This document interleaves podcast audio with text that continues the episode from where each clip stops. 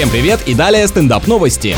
Молодая пара из США трижды сыграла свадьбу в разных странах, чтобы на их торжестве смогли побывать все родственники с обеих сторон. Вот это я понимаю настоящая алчность и желание выжить из мероприятия все до последнего. Ребята решили получить максимальное количество подарков. На самом деле причина в том, что невеста родом из Аргентины, многие члены ее семьи живут там, а другая часть близких находится в Уругвае, и почти ни у кого из них нет американской визы. Зато теперь, если супруг забудет про первую дату годовщины, то у него в запасе всегда есть дополнительные два дня, чтобы реабилитироваться.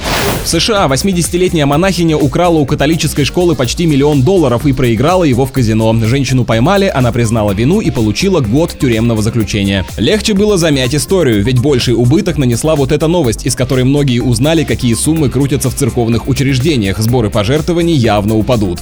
На этом пока все. С вами был Андрей Фролов. Еще больше новостей на energyfm.ru.